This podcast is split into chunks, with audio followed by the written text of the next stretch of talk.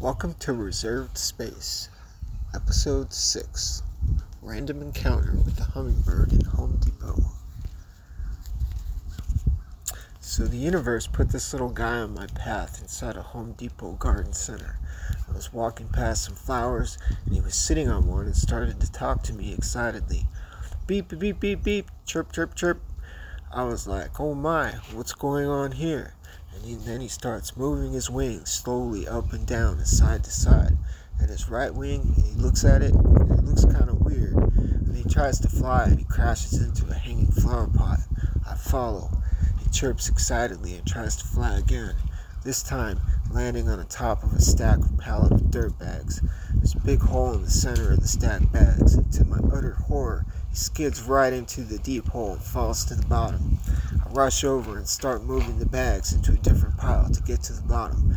After moving about fifteen bags, I saw my bird. He flew briefly again and crash landed close to where we started. He looked so tired by this point and was having a hard time standing. He chirped at me again, showing me his wing that it was covered in gum. So I told him, hey little guy, come with me and I'll get you out of here. I opened my hand, I put it right in front of him, and he walked right onto my palm and sat down. I walked very proudly out of the Home Depot with people staring open-mouthed at me and my bird friend. I got in the truck. My daughter put her hand out. He walked onto her hand and sat down. Beep, beep. I drove home quickly and set up for surgery in the bathroom. It took one point five hours to carefully remove all the gum with a toothbrush and some cotton swabs. I was so nervous. I was shaking and sweating bullets. One wrong move or too much pressure would mean death for this magical creature. It was a painful experience removing the gum. My back was killing me. My arm muscles were cramping from holding the same position for that long in super control mode. At last, all the gum was removed. He flexed his wing up and down to check it. Beep, beep. And then he fainted in my hand. Me at total desperation dot com. Quickly, my daughter made some sugar water in the lid of a jar, and I dipped his beak in it.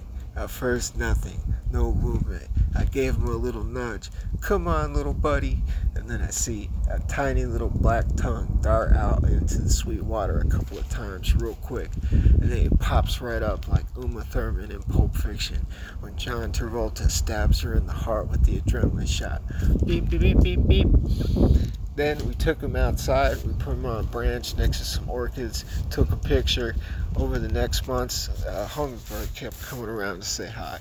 I felt so lucky he chose me for help, and I was amazed that he was smart enough to know that I would not understand his language other than his intent, which he demonstrated and showed me the problem, what he needed help with. Birds are so smart.